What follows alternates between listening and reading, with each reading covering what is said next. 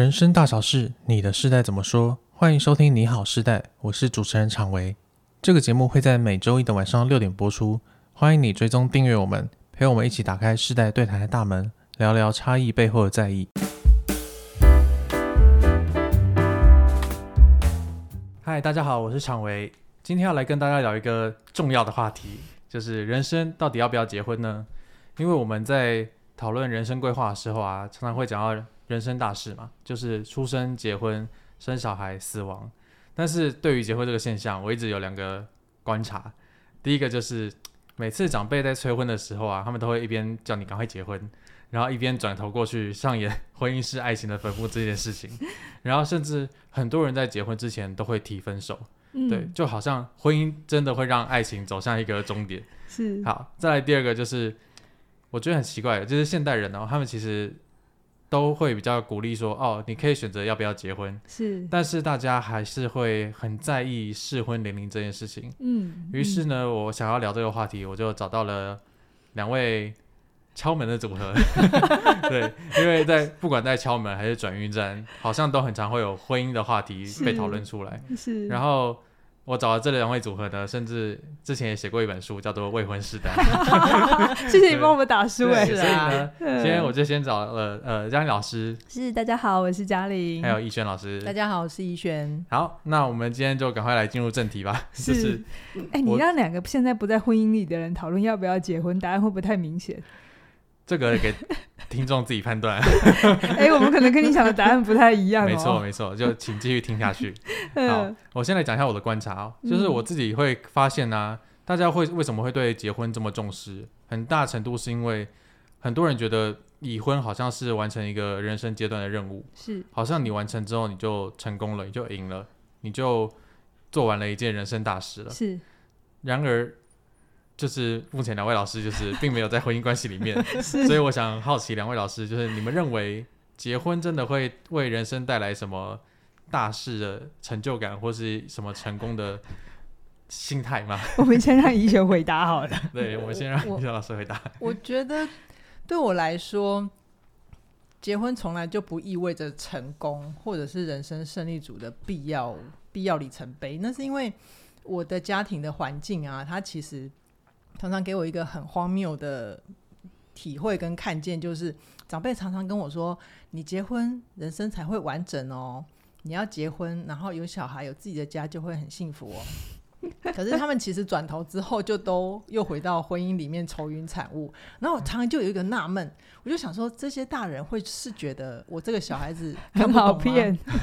对，所以我一直有很深的印象。我大概在小学六年级的时候，我就已经。很困惑，为什么明明婚姻那么痛苦，然后大家又要把我们赶进去这样子？哇，以轩你好成好早熟，哎，十二岁你就开始想要不要结婚了？对啊，我就疑惑，你那时候有暗恋的人吗？我疑惑有，那时候有，我那时候我只是疑惑婚姻的现象。哦，对，因为其实那个社会氛围压力，我当时那个年代还是有的。嗯，就是我仿佛知道，我好像过了二十岁就需要考虑结婚这件事情，可是我看到的都。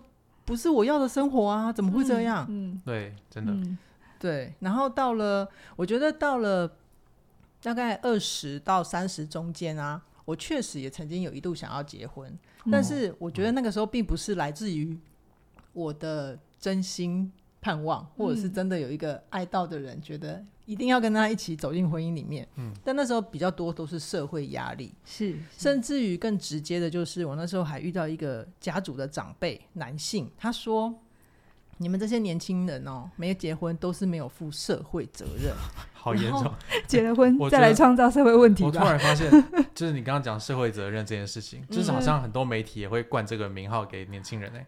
而且会给女生特别多，对对对，就说啊，现在少子化、国力衰退都是年轻人，对，都是女生不生小孩，对对。然后我就觉得，为什么为什么整个社会要放在我身上？我有这么伟大吗？对啊，为什么我只要结婚就负社会责任了？但是我在婚姻里面。不不快乐啊，不开心，或者是我有困难，我没有办法帮自己处理，或者是我想要求助的时候，社会在哪里？我就觉得这是一个不平等的关系耶。你好早熟哦，OK，没有啦，那个是后来，现在渐渐想，对对对，渐渐想。所以对我来说，现阶段我会觉得，我还蛮感谢当时的自己，为自己做了一些很适合我自己的决定啦。哦、对，我觉得我不会觉得我现在没有结没有结婚，没有一些甜蜜的负荷，嗯、是什么很棒的事，很伟大的事情，我不会这样想。但是我是真的真心感谢当年的我自己，帮我做了适合我自己的决定。哦，就是不结婚，还好没结婚，对不起，没结婚，对不起。听众听到这边已经觉得有答案了，可以出去了。但但我但我说，那那只是 for 我个人，嗯、好不好？我不代表全体。没错，因为接下来就要问嘉颖老师，就是，嗯，当时候、呃、虽然现在已经离开婚姻关系，他这个进去的又离开的，但当时候结婚你是怎么看待的？好，我觉得我们是你好世代嘛，所以我们应该先补充一点世代的观点。其实我觉得，就像怡璇跟你讲的，蛮对的。呃，要不要结婚？要不要踏入婚姻？其实是我到了我这个世代，maybe 是千禧的很头或 X 的很尾，我们才开始觉得这是个选项。而在我之前，甚至是我父母亲那个那一辈的，它是个必考题，它是必修的，它就是所有人都是按照这个社会的时钟，有那样的时间啊，该怎样就要该做什么事情。所以那个我觉得，而且加上那时候的经济环境，整个大时代的氛围。会这样想也很合理，因因为如果每个人都是很按照规则的来几岁结婚啊，几岁生小孩啊，生完小孩要干嘛的话，你看那个经济制度是不是很好预测？真的，人力是不是很好规划？哦，这真的是读经济系才会懂的事。看到社会结构的问题，对，或者是整个大环境是好预期的，而且那个时候。就是战后嘛，所以本来就是有很多东西需要重建，嗯，所以那个年代会有这样的想法，加上那个时候的生存生存条件没有像现在这么好，所以大家会想要抱团取暖，还蛮正常的。就就是自己一个人活下来有点辛苦，找另一个人一起。嗯、哦哦，对，那可是后来我们都知道，我们的教育越来越普及了嘛，然后再加上我们的科技也越来越呃不错，然后网络越来越。越来越好，所以我从我差不多大学之后，我真的是在我大学之后，我开始就会有很多文章，比如说 blog 的啊，会有很多网络的媒体啊，然后跟女生说，哎、欸，你要不管结不结婚，你都要勇敢做自己哦。然后女生不要因为婚姻放弃工作哦，更不要因为小孩怎样又怎样哦，有没有？那大概大概是我二十几，我的二十几，然后三十岁开始有这些东西，所以。我觉得这真的是有世代的差别，嗯，好，所以我们现在会来讨论要不要结婚，甚至是几岁合适结婚。可是，在我们父母亲那一代的时候，这件事情没不用讨论，嗯嗯，就，就是一定要的，啊，就是一定要。可是我们现阶段也有我们这个时代一定要的，啊，比如说你会不会用电脑？这这有得讨论吗？对对，对。可是我们父母亲那个年代可以讨论呢，是他们真的还有一些工作是一辈子不需要用到电脑的，啊。没错，你不用走那条路，你也可以不要会电脑。对啊，嗯、对啊，所以我觉得每个世代本来就不一样。好，那拉回来，我为什么要结婚嘛？我不能套，就是绕过这一题。我回答我当年，如果你真的回到我当结婚的那个时候，我也并没有觉得非得要结婚。哦，嗯，嗯就是。我当年也还是觉得有结婚没有结婚好像没有差，我本来这么以为。嗯，那为什么后来会决定要结因为 我跟某人就长跑了十二年，就把所有的星象都走一哎生肖都走一轮之后，发现好像没有相克这样子。把所有的生肖都走一轮，我还以为你，我还以为你交了交过前面十一个，最后落到龙。不是不是，好像都没有犯太岁，犯的太、哦、太厉害这样子。好，那当然，因为十二年了，所以难免每次家人朋友见面都会问一下啦，就是嗯，什么时候要结婚这样子？啊，最近这 D 卡上面不是有一句话还蛮还蛮红的嘛？嗯，就是没有一定要结婚的年龄，只有一定要结婚的感情嘛。啊，对对对。啊，我我说真的，当时我也有想过这件，因为那时候我已经几岁了。等一下，我不想讲这一题，跳过，跳过，跳过，跳过。总之，其实已经也超过适婚年龄了啦。嗯嗯，对。那我就觉得，好啊，这这段感情其实是真的还蛮值得好好去经营的，所以我就觉得，好，来结结结看嘛，没没结果，人生体验一下。对，体验一下。我真的带着这个心情，然后进去之后发现，哎、欸，靠，真的不一样，有那张纸跟没有那张纸。然后整个呃，就是看待自己，然后别人看待你，然后彼此两个人彼此看待关系，哎，真的，我觉得多多少少还是有差别。刚结没有，但是越久越结会觉得，哎，那个关系有些质变哈。但而且而且本来结婚前是一直被问要不要结婚嘛，然后结了婚之后就开始问要不要生小孩，什么时候生小孩？我觉得好像没完没了哎、欸。对对对，真的。对，所以如果回头，后来我选择离婚，是因为。我们只是认清说，嗯，这个形式，这个形式关系本身是没有什么状况，只是因为婚姻这个形式，那它会牵涉到很多生活起居啊，会有很多在这个结构底下的配套，好像都要一次勾选的这个状况，会让我们的空间变得很小。可能别的，我觉得别或许换成别对呃伴侣。说不定不会有我们的状况，可是因为我们又要一起工作，所以我觉得那个到最后变得很很没有空间。嗯，但是如果你问我再问我一次要不要结婚，我还是会说要。哎，我会觉得这个是一个蛮珍贵的。就是如果回到当年，你还是会，我还是会，就算知道让我知道后面的结果是这样，是，我可能还是觉得有些事情你没有经验过，我们都只是 talk about。嗯，其实。嗯，我觉得真的不太一样。那我经验呢，我没有觉得他非得要天长地久下去。好，虽然这中间会有很多的拉扯。改天我们来聊一集离婚好了。等一下，世代他们有结过婚了吗？他们会想要听要先结婚才离婚的？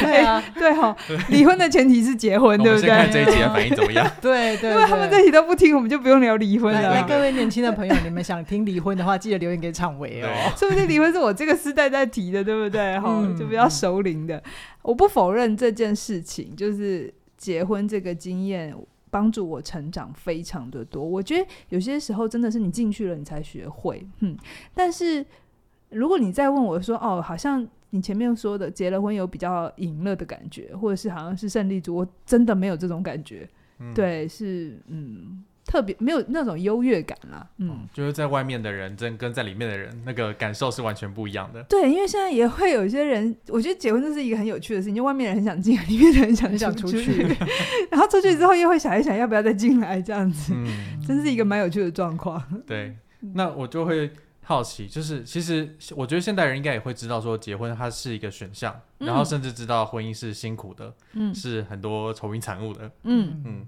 所以。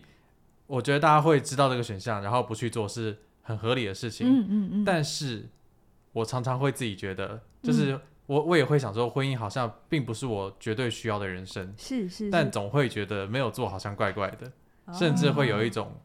就是长辈也常常讲嘛，就是所谓的谈恋爱谈到最后啊，你不是结婚就是分手。嗯，我就很好奇，难道没有第三个选项吗？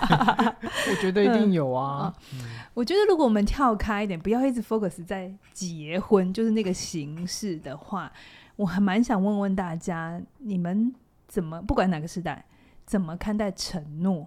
嗯，我觉得因为承诺就是哎，结婚就是一个最最强烈的承诺嘛。对，它是一个法律保障的承诺。对对对对对对，所以我自己也会觉得啊，就承诺这件事情，的确是一个对于婚姻来讲，嗯，要不要结婚这件事来讲，是一个很重要的事情。是是。因为我们常常会觉得结婚就是一辈子嘛，然后你在婚姻典礼，在祝别人结婚的时候。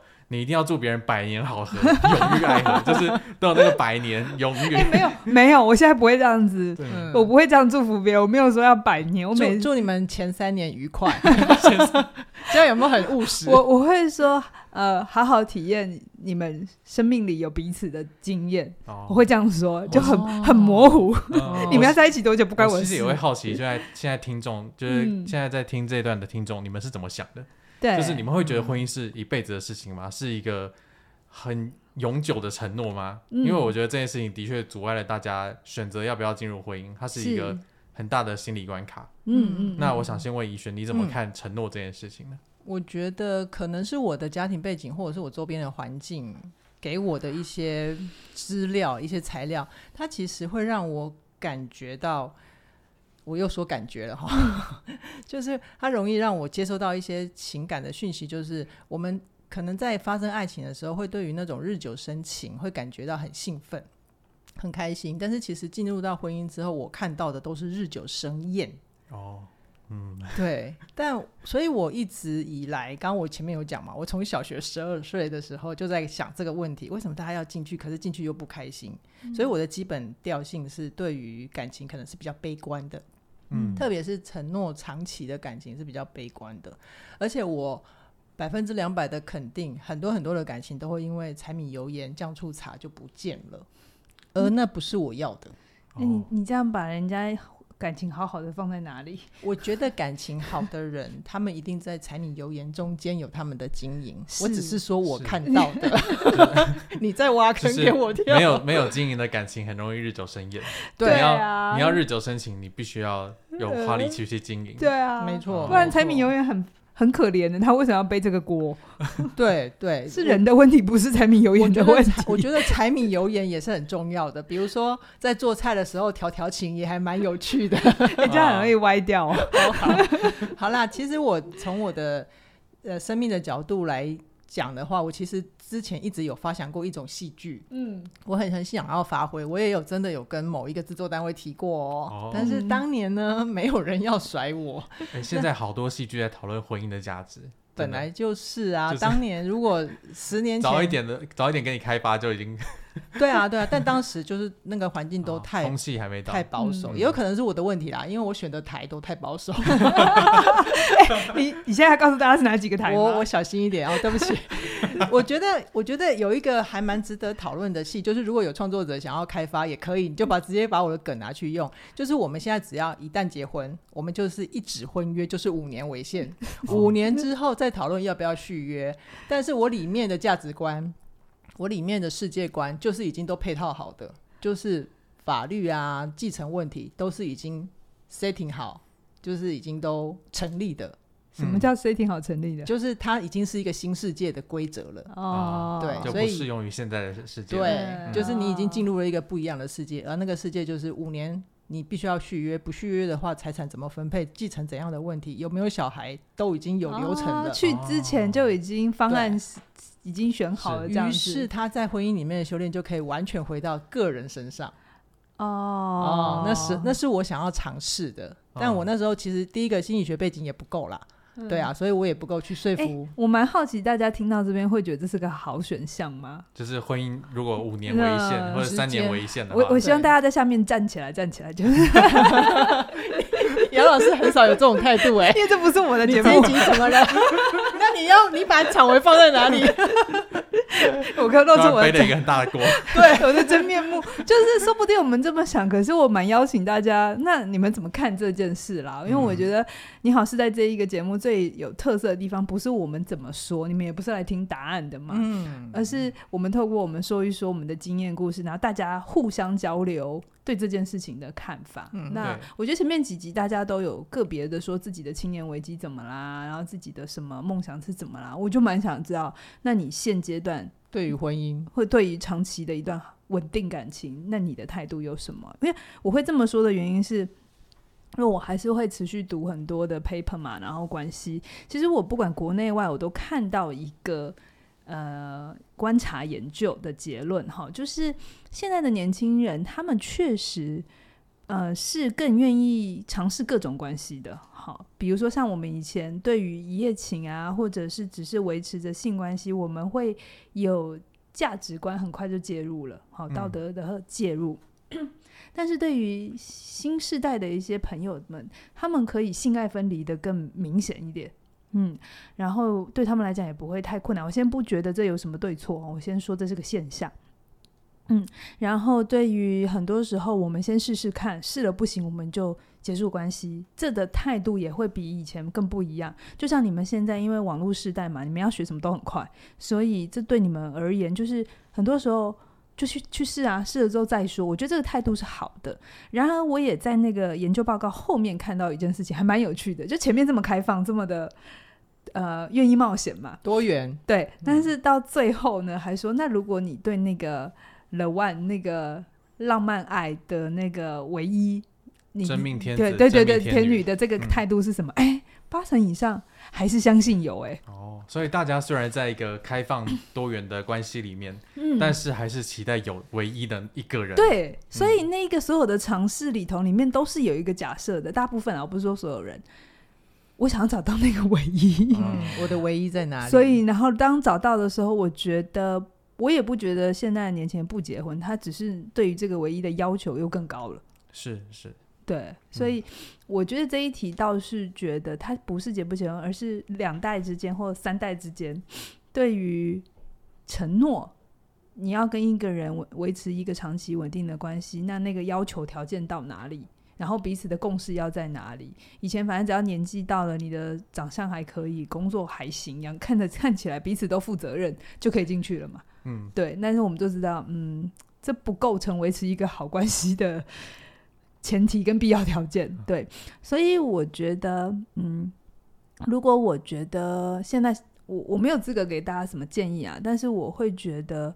多尝试是好的，可是如果因为害怕犯错，然后就不愿意再进一步的不不不到结婚哦，只是愿意说这个人真的不错，我愿意呃在一段在在这段时间之内，我跟你好好的磨合我们的感情，不那么轻易的觉得好像今天你袜子没有把它丢到篮子里，然后我就觉得可以离婚，就可以结束了。就是我我觉得就是你愿意调高，你可以。跟一个人磨合相处的这个平宽，嗯，对，这是我觉得是比较好，可以试试看的。因为会愿意跟一个人结婚，也是因为你觉得这个平宽你可以吗？也还是现在很多人就闪婚，我太我太天真了吗？还是我们要找闪婚的朋友？有吗？你有闪婚的朋友吗？我没有，我应该会说你确定吗？欸，我态度好明显。对啊，对，我觉得。嗯、呃，小心一点，然后想要选择跟自己合拍一点的是好事，好事。可是不能因为不想犯错而不轻易承诺，因为你如果没有承诺，我就算不讲感情好了，你工作也是啊。你你今天应征了一个公司，你如果没有给自己一点，只要这间公司不是什么奇怪的公司了哈。你没有给彼此都一点时间，然后在那个那边承诺你可能要学到某个程度啊，或者是了解到某个状况，你只觉得一点点不对，然后你就就走了。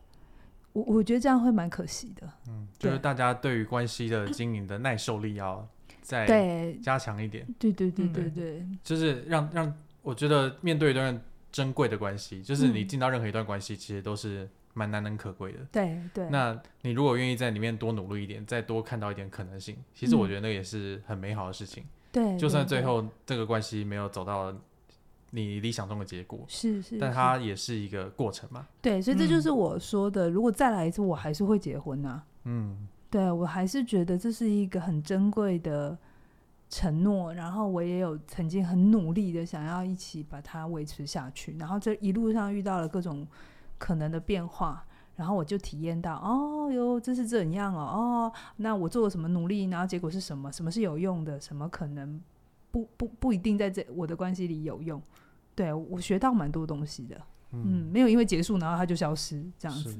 对。不过我现在就在想说，其实关系要长久，好像听起来也不一不一定需要婚姻嘛，就是我们不一定要进到婚姻的这种这么强烈的保障关系里面才可以。呃，学习到怎么经营关系。我觉得婚姻里面有一个既定的社会架构在，嗯、然后又被牵入，自动自动会牵连到很多的所谓的什么家族责任啊。对，对，它确实会给人造成一些包袱。嗯、那我其实身边有一些朋友，他们没有到十几年，但是他们确实也保持一种共识，就是我们不结婚，但是我们都有诚意跟彼此维持长期的伴侣关系。嗯，我觉得这是反而是比较适合新时代的、啊。所以我就说，不要再把责任推给柴米油盐了。对啊，其实这样也蛮好的嘛。但是其实我们现在还是可以看到，就是还是社会有些运动，就是会想要争取婚姻平权这件事情。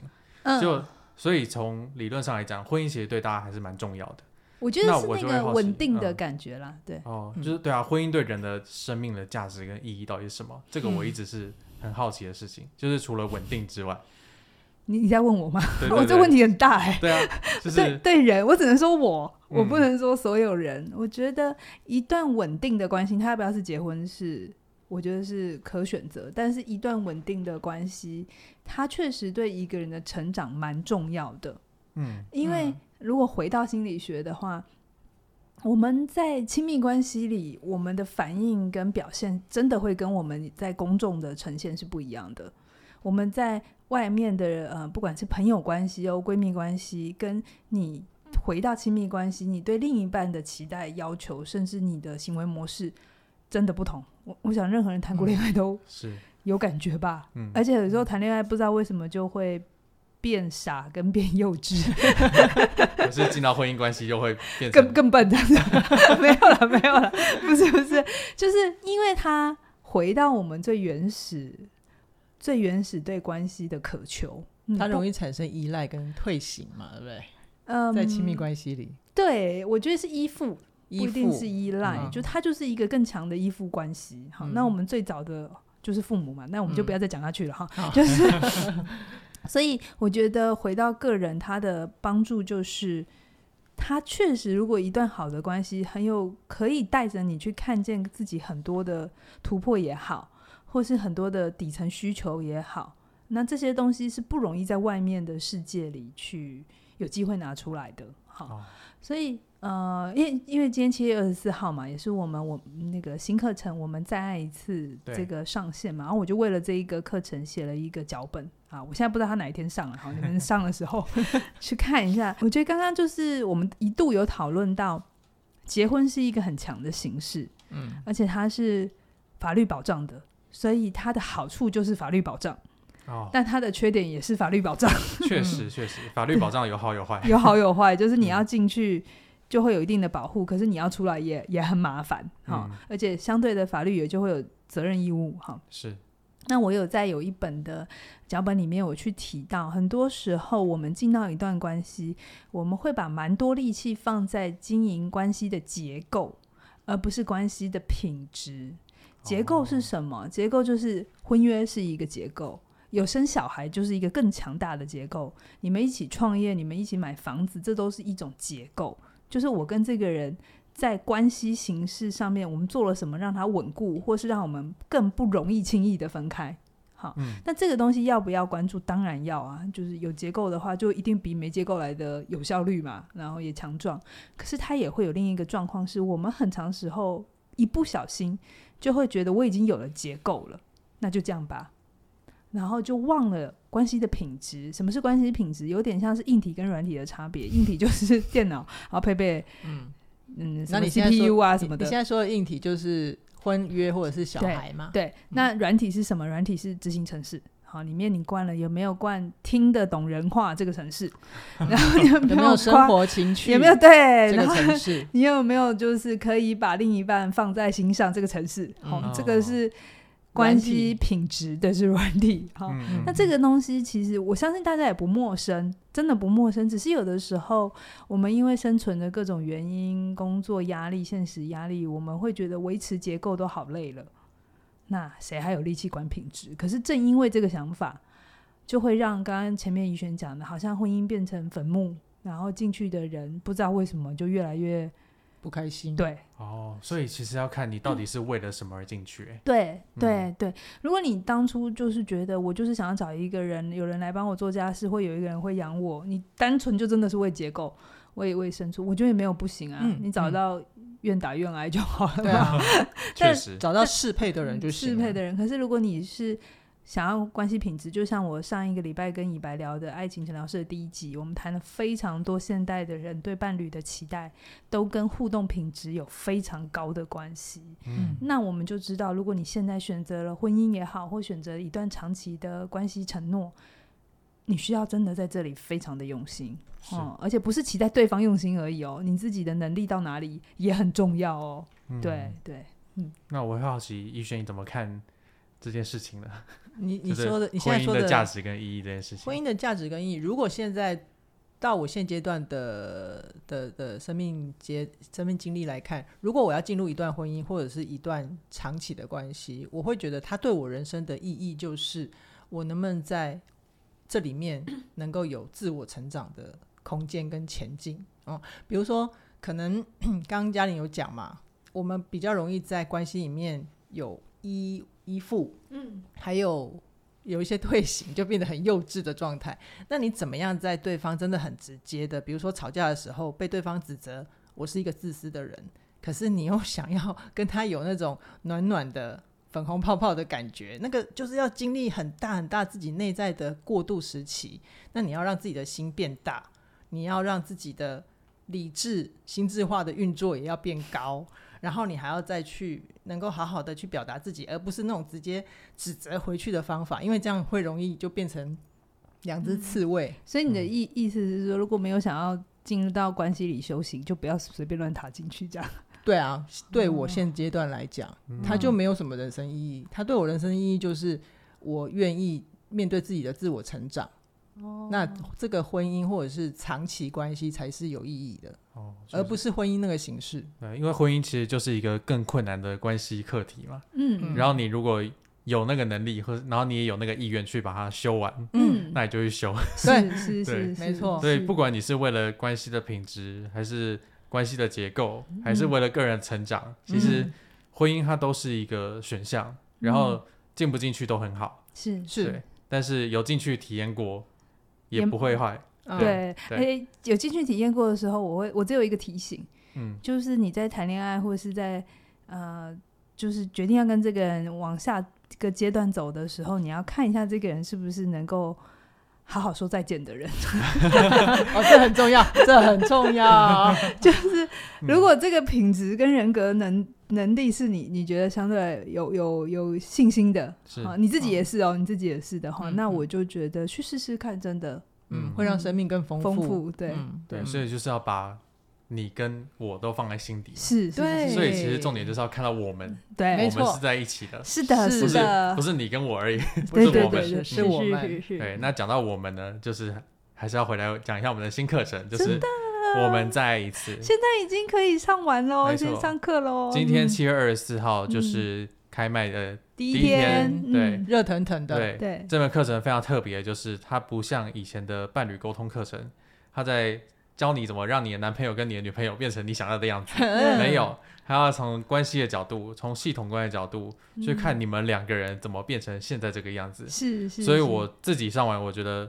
真的是太厉害了，就是这门课程、嗯、有没有打破你很多非常多非常多，而且我觉得这门课程真的是不管你已婚未婚还是单身，嗯。嗯，或是正在准备要进入一段关系，或是正在准备离开一段关系，嗯、我觉得都非常需要上，对，真的真的。而且我一直说这是全台湾第一位伴侣治疗师的课程，是。那我。我觉得大家可以听听看，从系统角度跟以往我们很熟悉的用个人的角度，差别到底在哪里？因为这个关系，这个观念如果通了，你不是只有在亲密关系，你可以看得到关呃，就比较系统的关，你会进到工作关系里，你也比较能够去懂得什么叫换位思考。我觉得这件事情是可以同时练到的。所以刚刚常维说的很好，真的不不论你的关系在哪里。它都是一门很很能够帮助你长大，然后看见不一样的一门课程。是，就连我们都还在学习过程。是是是。好，那今天七月二十四号是我们再一次的第一天。嗯。那从今天开始到八月二十四号，你都可以有最早鸟的优惠一九九九。是是是。你可以用一九九九这个价格就可以进到。这一门非常珍贵的课程，真的超划算。我那时候都跟治疗师说，这价格真的是，嗯嗯，很实惠。对，这个绝对是外面听不到的一个理论。是，对，所以很期待大家赶快在今天就赶快加入。是是。那今天要不要结婚就聊到这里喽？期待下一周一晚上六点再跟大家一起聊聊世代的议题。那如果你有什么想要留言回馈的，也欢迎你在下面跟我们互动哦。好，就到这边喽，拜拜。拜拜。